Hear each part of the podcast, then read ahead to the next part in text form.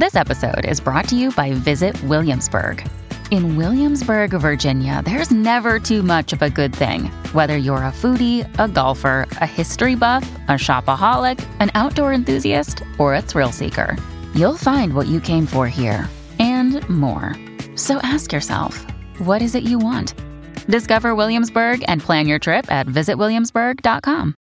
Hello, everybody. This is Marshall Poe. I'm the editor of the New Books Network. NBN listeners like to read books and buy them. So we thought we'd tell you that right now, our friends at Princeton University Press are having a remarkable site wide sale. You can get 50% off books, including ebooks and audiobooks, with the code 50, F I F T Y, at checkout until May 31. You can save some real money on Princeton University Press books. I encourage you to go there and check it out.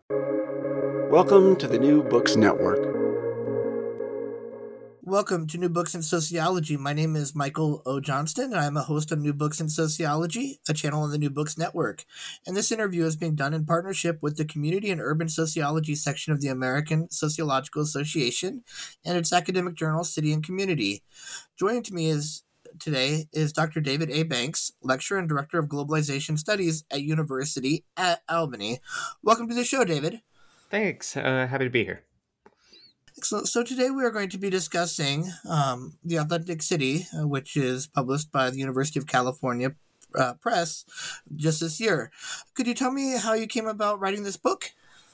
Yeah. So um, this book is um, uh, a while in the making. I think the first essay that I wrote um, on, on the on similar topics was in like 2016 and uh, and there a lot of it came from personal experience, which I, I, think a lot of academics um, can relate to, which is that you know I I, I moved um, to upstate New York for graduate school, and um, at at first like you know my wife and I were able to get an apartment on a third floor walk up for 600 bucks a month.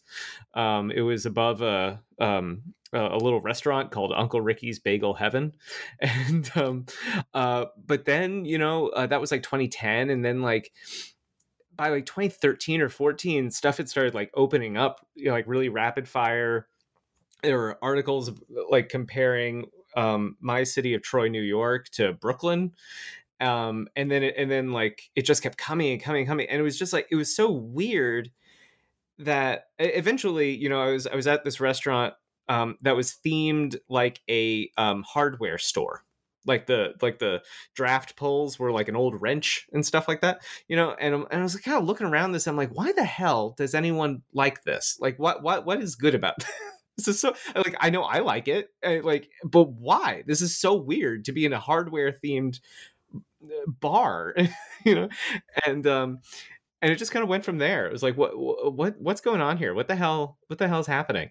And um and, and you know a couple years later you know the city authentic the book i wrote is um, mainly trying to yeah figure out you know what what is this new third what i what i consider to be like this third big movement in uh, uh city development and um uh, how it works why it works and and uh and, whether it's good which I i i'm pretty ambivalent about yeah, so you talk about the uh, wrench or well hardware themed bar with the with the wrench shaped uh, artifact in it, and uh, and uh, part of me sees uh, you talking like unique or or different.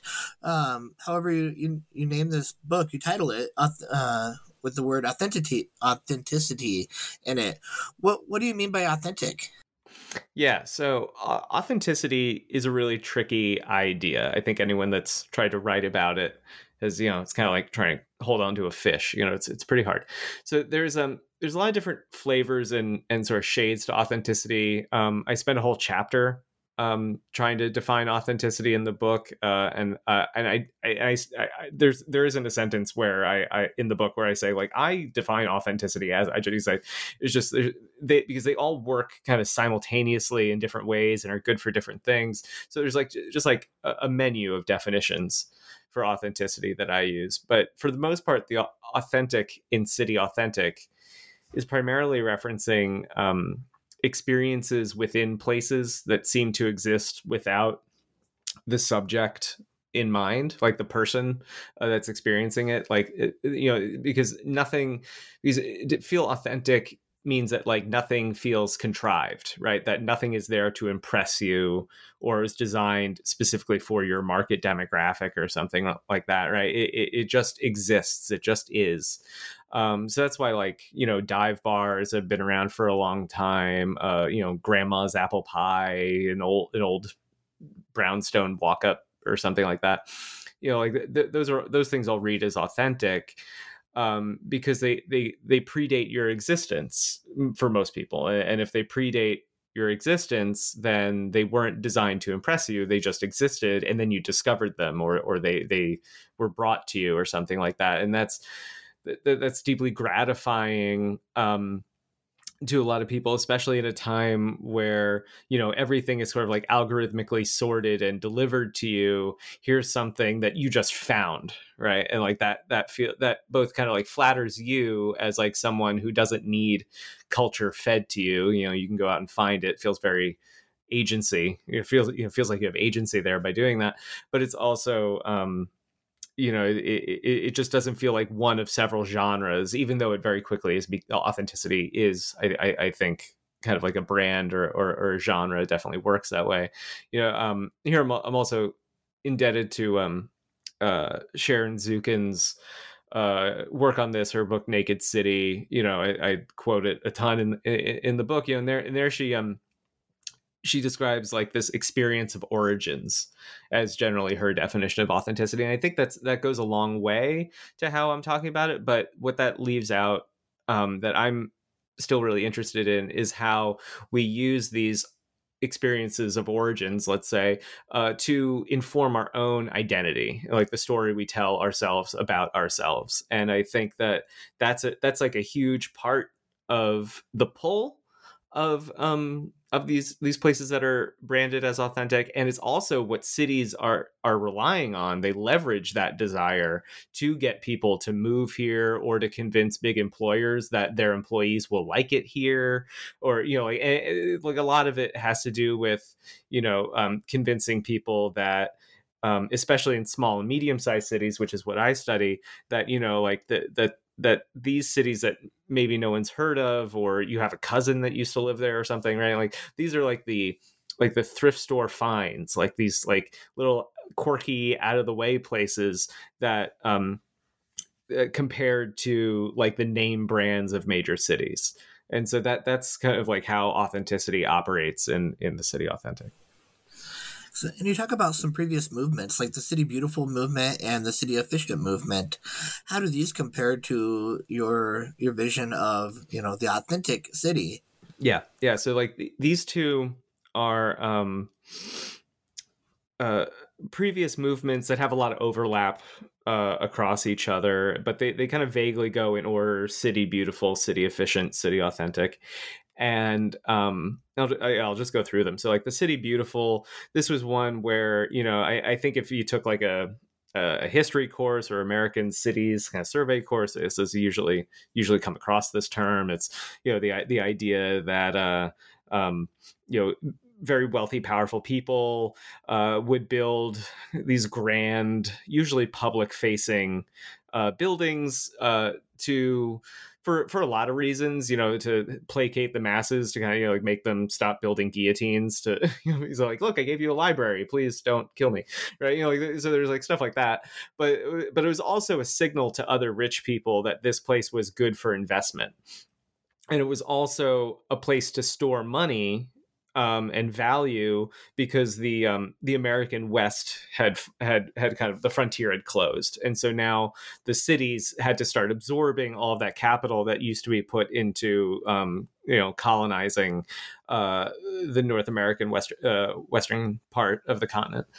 So. Um, uh, that, that's the city beautiful movement. It's all about really big, ornate, beautiful buildings that are also in the American context trying to show that um, these cities are as good or better than Europe, right? The old world. Uh, so there's that too. And then the uh, the city efficient comes through as um, uh, uh t- towards the um, there's there are hints of it before World War II, but it really kind of becomes ascendant after.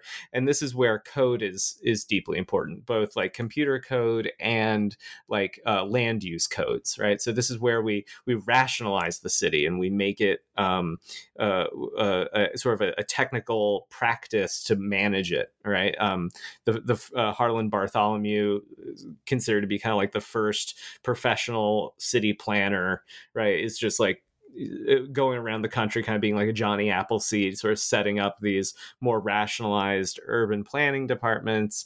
And and you have uh, you know um, architects that are trying to forefront efficiency and utility more than the aesthetics of like very ornate buildings. So like that that's that's sort of the city efficient movement.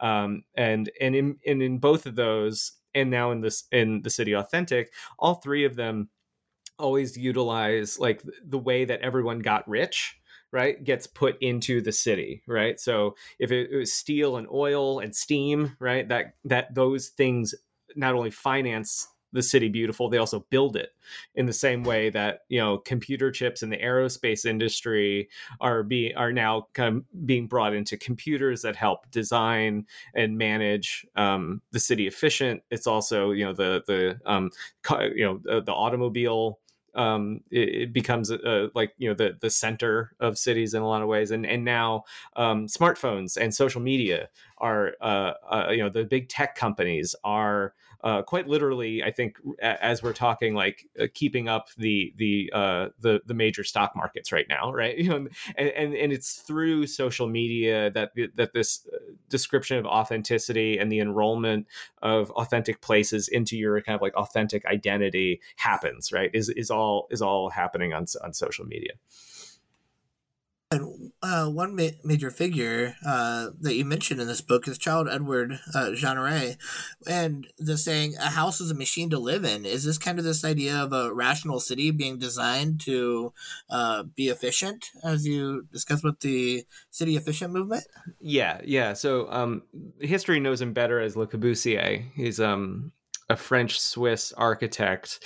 Uh, it comes from a like a, a, a family of them, and um, he uh his his saying you know that a house is a machine to live in is sort of this bombastic you know I, I don't it's hard to tell if he actually believes it he probably does but or did but um you know it, it's this very um uh uh, uh serious argument that um uh, that buildings should be uh, very utilitarian, right? That that uh, um, you know, so he, yeah, he is fa- foundational in the city efficient movement. Um, uh, he saw the built environment, yeah, again, as this really utilitarian thing meant to sustain human life, right, and, and happiness. He, he cares uh, deeply about like the um, uh, getting access to like light and and fresh air for all kinds of people. This is a lot of this is a is a stark reaction to the Victorian city that you know had people like crammed into small tight spaces and it's very smoky and dense and this is all about opening things up lots of light bringing green spaces into the city stuff like that. But it also is about like I said, this like coding of places into use into very specific uses, right? So there is a place for leisure, and then you move from the place of leisure to the place of work, and then from the place of work to your home, right? And and each place is supposed to be purpose built for a specific kind of general activity. Um, uh, in fact, he really only has four. It's those three and transportation, and it's like the city should just be divided into those four different kinds of activities.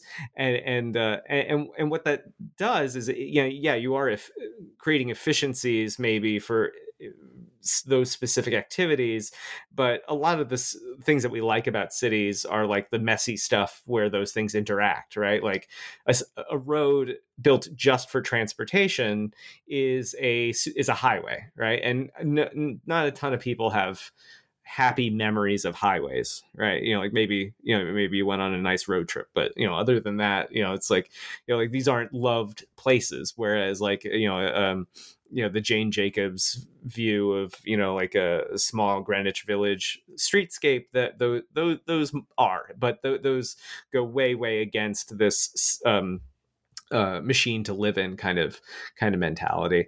And so while we we do kind of like we are still very much living in the shadow of Corbusier's sort of perspective on uh, on how to build things. You know, we do live in there are a lot of places that are just like for miles and miles, like domicile, right? You know, uh, suburban tract housing, and then everyone drives and transports to where they work, and leisure is in a plaza somewhere, right? You know, like that. That's all very much in the Cabussier sort of model. Although he'd probably be disgusted by the by a McMansion or like how we plaster on different kinds of uh, styles onto the same kind of box that that he hated. He just wants, you know, because that because because ultimately that came from I think a good place in that he wanted all of the money and resources and labor that go into building things to go strictly to uh, um, functionality, right? And so if you're if you're spending it on like a fake brick facade, that's money that you didn't spend on something more important in, in his his ideas. More natural movement and more natural design than uh, for natural efficiency rather than, uh, yeah, as you said, fabricated. Yeah, yeah, yeah. But in, in some ways, I, I see the city authentic as being a, an extension of that. Uh, you know, moving people based on the experience that one desires uh, will determine where they where they go. I think in some ways. Yeah, I mean, so like there's there's a lot of um, contradictions in, in everything that I, I just put out there, right? Like for example, you know now I see this with my my, my students now is like there's a, a, this growing nostalgia for like the 90s shopping mall right and the shop and the shopping mall is one of like the most like throwaway architecture like very modern um uh, uh, uh, utilitarian kind of box, right? Like the outside of a mall looks hideous. The interior is meant to kind of be shaved off and replaced every couple of years just to, um, you know, keep up with some level of aesthetics, right? And it's, um, but there's nostalgia for that too. And so like there you can never really get away from this desire for a certain for any kind of aesthetics. And even even the will to remove aesthetics creates an aesthetic that people can uh, uh, love and then be nostalgic for right? So yeah you can never get away from that sort of thing and, and, even if you never experienced it before somehow or another the design puts a person into the game with where they pre- figure out the rules pretty quickly. Uh, my wife and I were just out in uh, Florida with uh, with our kids for vacation, and we were supposed to well meet our uh, the rest of the family at a mall. However, in Florida there are malls about you know every mile, and we ended up at the wrong mall. However, it looked just the same as all the other malls in, in Florida. oh no, yeah. I so it's it's funny. I you know my book is about upstate New York and like the Albany region, but Florida invariably comes up in every single time I, I, have a conversation about this book. Partially because I, I used to grow up in I, I, grew up in Florida. I used to live there, and um, and I do uh, give a like sort of a juxtaposition of like Florida and upstate New York as like these two very very different landscapes, and uh, and I don't think this book would have happened had I not had that juxtaposition because like it just it just feels it feels so so different. Yeah and then that the comparison that you also make between Albany and New York, New York, I, I and Manhattan maybe is what you mentioned, but uh, uh, it was a, a, very interesting comparison. Albany being known for more of a an educational center where people can come and, and find highly educated people, and uh, you know Manhattan and the other New York area having sort of a different personality, but also having a larger population. So those those comparisons were very helpful when reading. Yeah, yeah, and and, and uh, of course, um, uh, because each city now has to um, be more uh, aware of their brand, right? Think of themselves as a brand.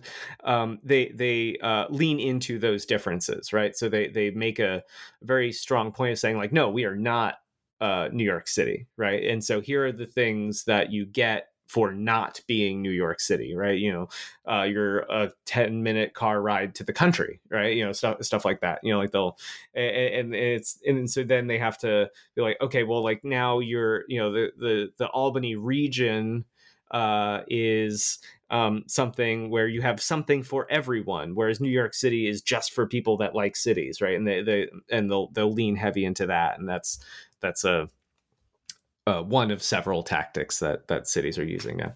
Yeah, cultivating a reputation and and uh, creating an identity that is believable in terms of the experience that people are having there, right? Mm-hmm. Yeah. And and then another significant character that stood out to me in your in your writing was Ning Wang, who advanced this complexity of authenticity uh, from being one single thing to three different types. There was objective authenticity, constructive authenticity, and existential or postmodern authenticity. Can can you talk a bit about more about each of those types and maybe the significance of that typology? Absolutely. So this this this comes out of tourism studies. Um, and it was really useful to me and i'll first i'll go, yeah i'll go through all those and explain why that's useful right? So um, objective authenticity is sort of like you know like what art historians do to a painting right? They they're authenticating it right? They, uh, you find the the chain of custody you uh, bring an expert in to know you know like these brushstrokes are consistent with the uh, alleged uh, um, creator of the of the work, something like that, right? So objective authenticity is is figuring out is is this what it purports to be, right? Um, uh, constructive authenticity is basically meeting expectations, right? So uh, that that have been set by by someone. So if um, uh, what I do with my students when I when I teach this is I, I show them an old postcard with uh, um, some ladies in in uh, grass skirts. You know, I'm like, where is this? And they all say Hawaii, right? And I'm like, well, how how do you know that? And they they you know they're like, well, let's just look at it, right? And I'm like, oh, okay, well, you know, like this is a constructed idea of Hawaii invented by like you know the the um, the Hilton Corporation, you know, to like get people to to um, uh, take a vacation in Hawaii, and you know, like here's a quote from a native Hawaiian that is like you know describing how this is just like a hodgepodge of several different Polynesian cultures, and it it's actually very offensive in lots of different ways, you know, there, you know, um, and uh, uh, um, and so like that that you know that, that's a constructive authenticity which is not um, you know and all of these are pretty ambivalent in terms of whether they're good or bad right? You know like you can have a constructive authenticity that's very liberatory or or or um, or, or brings attention or visibility to a marginalized group you know right? It's not always bad.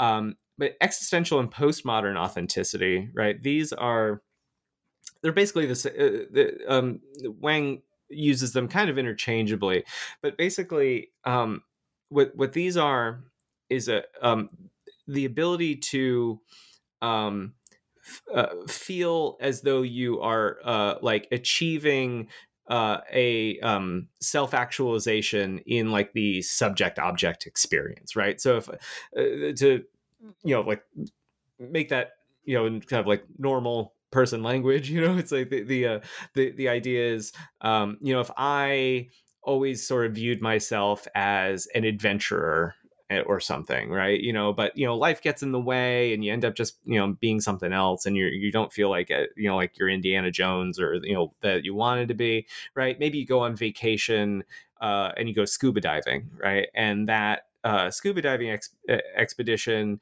feels like an adventure and then you're like ah this is the real me right? I am experiencing the real me and therefore um, that this this whole experience and this place reads as authentic not necessarily because it, it it's constructively or objectively authentic but because uh, of what I felt has an existential sort of experience that reads as authenticity to me, and so that that's that's what that that that third one is, and um, right, and these are all really useful um, when thinking about how cities uh, brand themselves, right, or, or or or at least like try to get more attention because they're working in all of these different ways simultaneously, right? So uh, often they'll plumb their history for something interesting, um, maybe uh, you know what they used to uh, manufacture these, especially in the Rust Belt, right? They'll they'll go and find like their old nickname.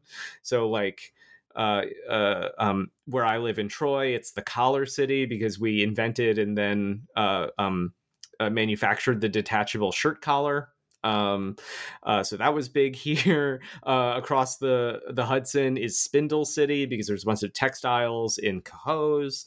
Um, you know, there's you know the Electric City. There's you know all, all these different blank cities, right? So and and so and so often you you'll get a a tattoo shop, a, a, bar, a restaurant that will incorporate that name in there, right? And so, so in that way, right, you have like this objective of like searching of history and finding, you know, like this place you definitely used to be called this, you know, objectively. Uh, then you know you create a more modern brand around it, and so you construct. Uh, like something where today the expectation of experiencing uh, the the collar city is you know having a great date night instead of uh, sweating in a in a uh, industrial um, laundry building a shirt collar right? You know a very different experience.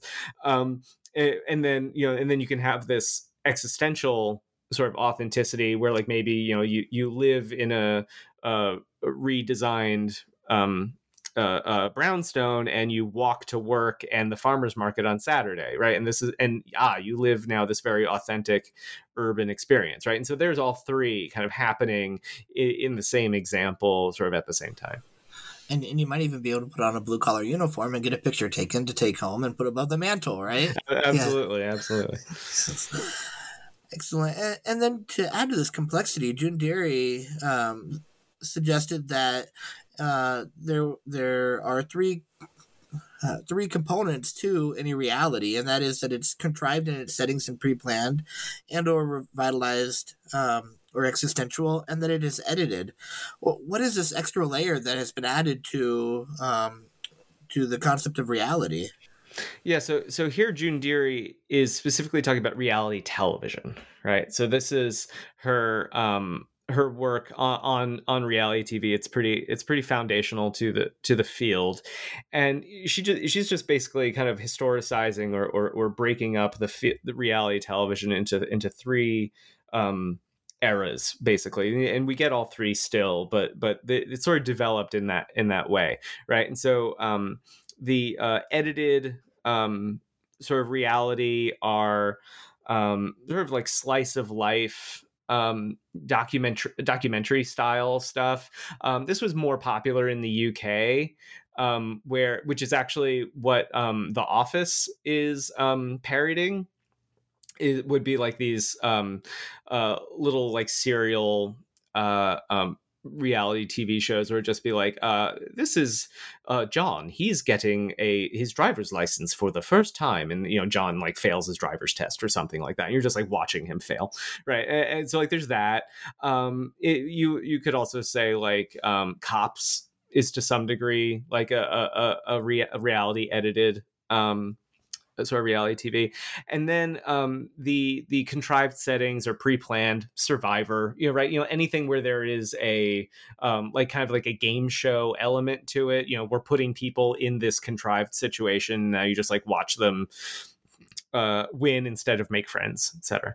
Right, and then um, and then the revitalized existential is one where um, the reality TV, the thing that you're watching is also supposed to kind of change reality itself, or like you are just like watching someone's life change, right? And um, so like uh, Shark Tank is the perfect example of that, right? Where like here are people making deals on television, right? And we're just like creating a spectacle around it that you get to watch, uh, and and in and in that one, um, you know, you, you, there's there's both the uh, the the show that you're watching, but then also the product that will then go live on and like you will see as a commercial in after the show or something like that right? You know, like that that this is all kind of like happening simultaneously right? And and, uh, and I, I just find it really interesting that one this maps onto these concepts of authenticity really really well um, and this and at, at, at the very least this is sort of like this isometric formation right where like these two different aspects of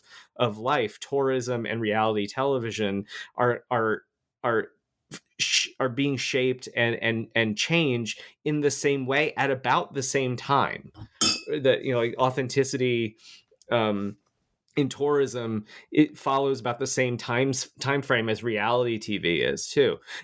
So um and so there i just like point to the fact that well if, if these two very different um uh, parts of society are changing, then there must be kind of like this third sort of big push across all of them and many other things, which includes uh, um, economic development and and uh, city planning. Right, it, it, gets included in this wave of like changing things from the just like editing and observing.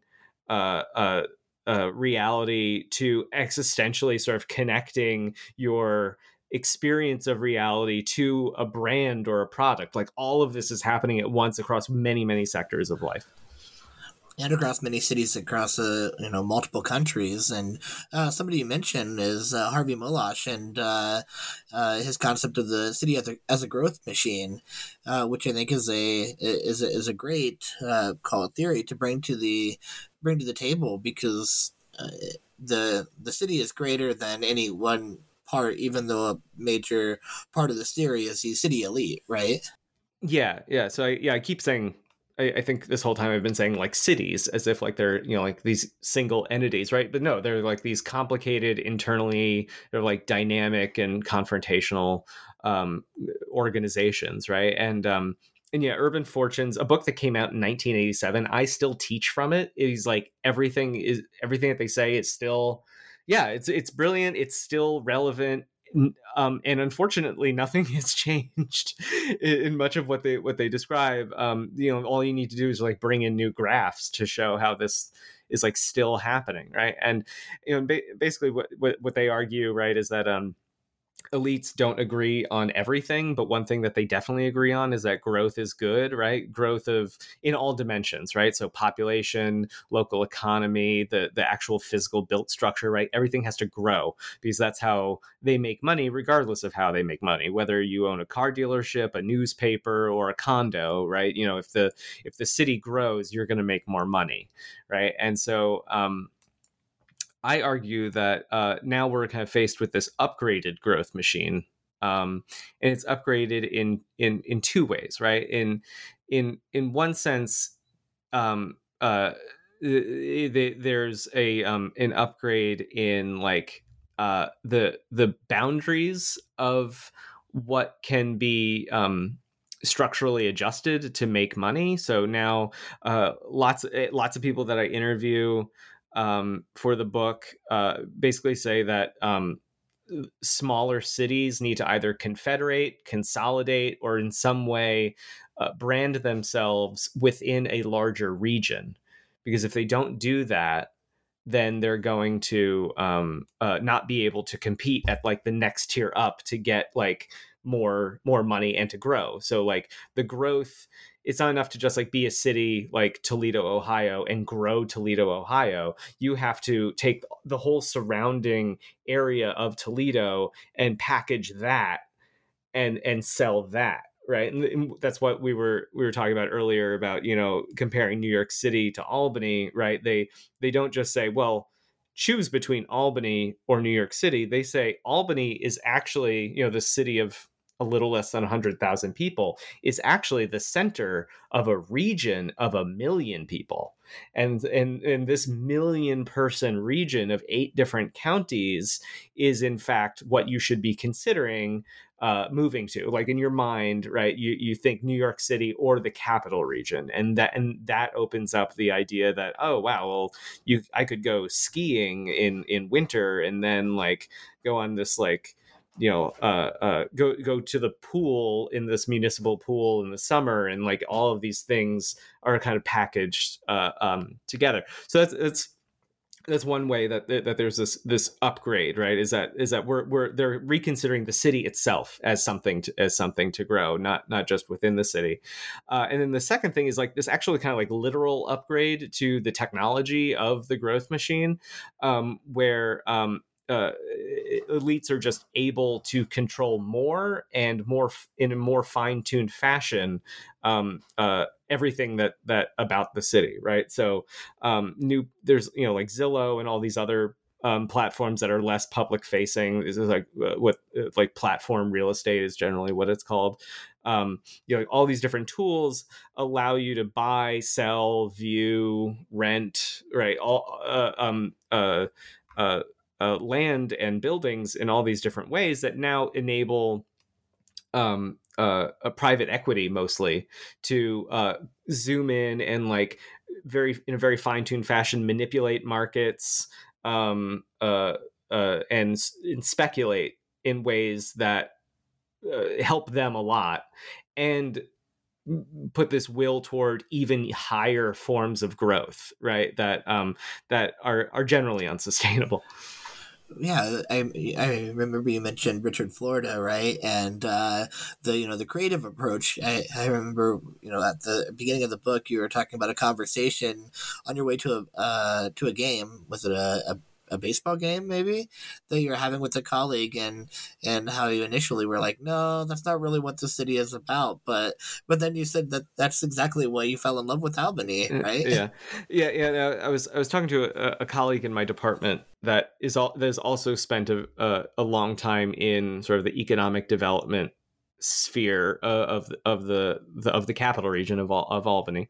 Actually, it's Albany and Saratoga and a bunch of other places, right? And um, yeah, and he was reminiscing about like how he he would he, when he lived closer to the city, he would go to a Mets game, and and now he still goes to Mets games. It's just a longer drive, um, but um, but yeah, he, he, yeah, he was he was saying that you know like basically in order to sell a region, you should follow the the Richard Florida approach, and I know that, and Richard Florida also knows because he, he published a book in 2017 saying that like this creative class approach creates this winner take all urbanism that um, that creates inequalities between cities and within cities right? And and so like there the the the idea that the creative class would just be like this money generator that would then um you know have trickle down basically right um to service sector employees and and everything else. Like th- this isn't really working. Um and uh and i was and i was about to kind of you know take him to task on that but but then but then he just kind of asks him well why did you stay here? And i have to acknowledge that it was this creative class process you know I, I did like my cute little downtown and my little tapa bar and you know all the all the cute little stuff. Like i like that stuff.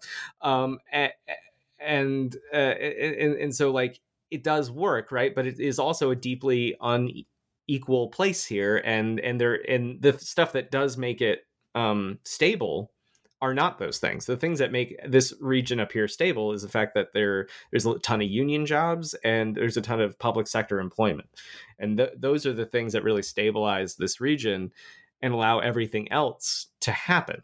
Um, so it's uh, it's it's a very complicated kind of uh, story uh, uh, or, or, tension between the, the those two things. Yeah, uh, it'd be interesting to maybe you do already, but uh, Richard Florida and Harvey Molotch paired together. I mean, it's sort of they gel well together. They they they, do. Yeah, it's um, uh, yeah. I I I think uh, Urban Fortunes explains a lot of why the the creative class thesis worked, right? Because it, it um it gave permission to cities to stop doing this sort of smokestack chasing, which was like the last paradigm of of economic development, and instead be what I what I call in the book like the fun weekend dad mayor, right? Where you just get to like put out all the fun stuff, and and the idea is that you know all the people with disposable income come to your city to do the fun stuff, and then that creates a, a tax base that you can then do the necessary stuff with, and it doesn't require a lot of hard choices. Um, but uh, but it, I, we've we've been doing this since the late '80s. You know, this is that's been the way that most cities have tried to do economic development. And it doesn't doesn't work real great. Uh, what what does work is manufacturing and uh, and then keeping that. Um, or at least eh, manufacturing and other labor intensive jobs, I should say, and uh, and then um, uh, uh, making sure that the that that labor intensive work um, has uh, that the value that it creates is spread maximally among the most amount of people like and that and, and however you do that is is great in the united states the history has been you know you just look at the fed's own graphs on this, and it's been labor unions that uh, that do that that that, that maximize um, uh, uh, uh, value per person.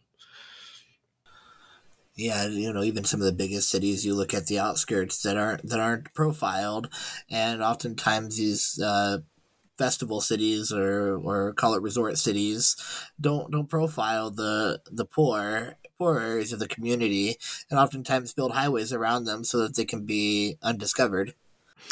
Yeah, yeah. So the, yeah, internationally, um, yeah, that, that's that's a, a something that happens internationally, right? So like um, uh, in in in Rio, you know, like uh, the Brazil got like the the World Cup, uh, and then the Olympics, like like rapid fire uh, for like a decade, uh, and um, uh, and in there, you know, like yeah, they would you know they would build all this stuff, all this infrastructure for international tourism, and then like very selectively like build walls along the highway so you wouldn't see the slums and then there'd be like a break in the wall and you'd see like a new school or something. They're just like and and then it, and then the wall would show up again. And the idea i guess was that you know like you would just assume that everything behind the wall was as nice as that school that you saw or something like that you know and, and um and of, and of course all of these all these new highways that are surrounded by walls connect to luxury hotels and and sports facilities right? They don't they don't connect eh, uh, to um, uh, stuff that people who live there all the time need right? And and it's very similar maybe less um, slightly less stark um, approach uh, in every city right? Is that you get this um, influx of money uh, if you if you get it at all that's you know for a new uh, condo or uh, apart or apartment complex or, or, or some sort of fun thing, a rock climbing gym or whatever. And, you know, and you and you look at you look at the newspaper and it's like, oh, this got like six hundred thousand dollars of state money, or or they're not going to pay property taxes for thirty years. You know, stuff you, see, you see stuff like that. it's like, oh, okay, well they can get that, but like, why why then why am I paying? Why do my property taxes keep going up? You know, why does my rent keep going up and the building keeps getting crappier.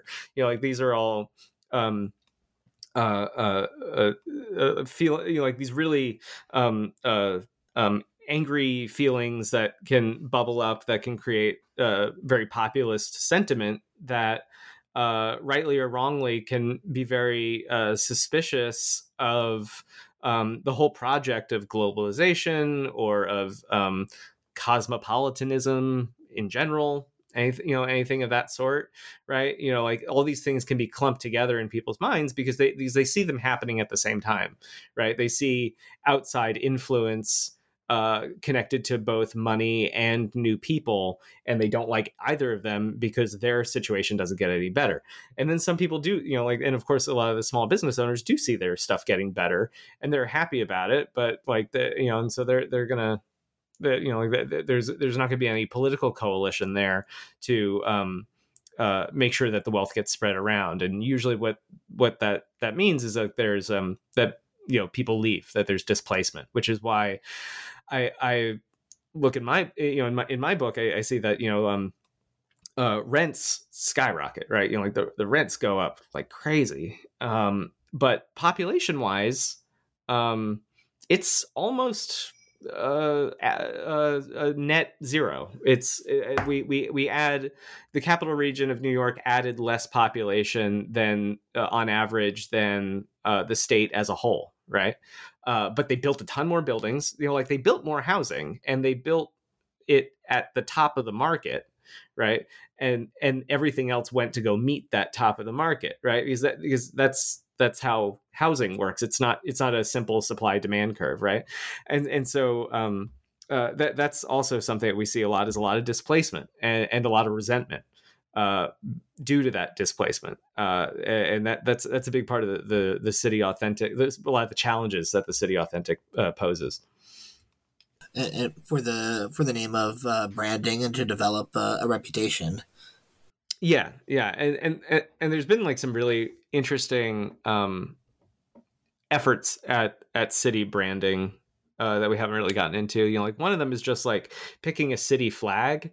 You know, like that that one is really interesting to me because um, it mapped really well onto what I was just describing about um, uh, uh, about uh, resentment and and displacement is that um, you know uh, um, I don't know if anyone anyone listening is also listened to 99% invisible. It's a podcast about design right? And they and um, the roman mars the the host also did this TED talk about city flag design, and the, this was back in like 2014, I think, or 15, and uh, and it sparked this like nationwide um, effort to redo uh, municipal city flags because the the whole point of the show is that they're ugly, right? And um, and that and that uh, the few cities that do have nice um, city flags like really use them a lot, and he he posited that that it's it, a nice flag does a bunch of other good things for cities because it's like a something to rally behind. And and and he doesn't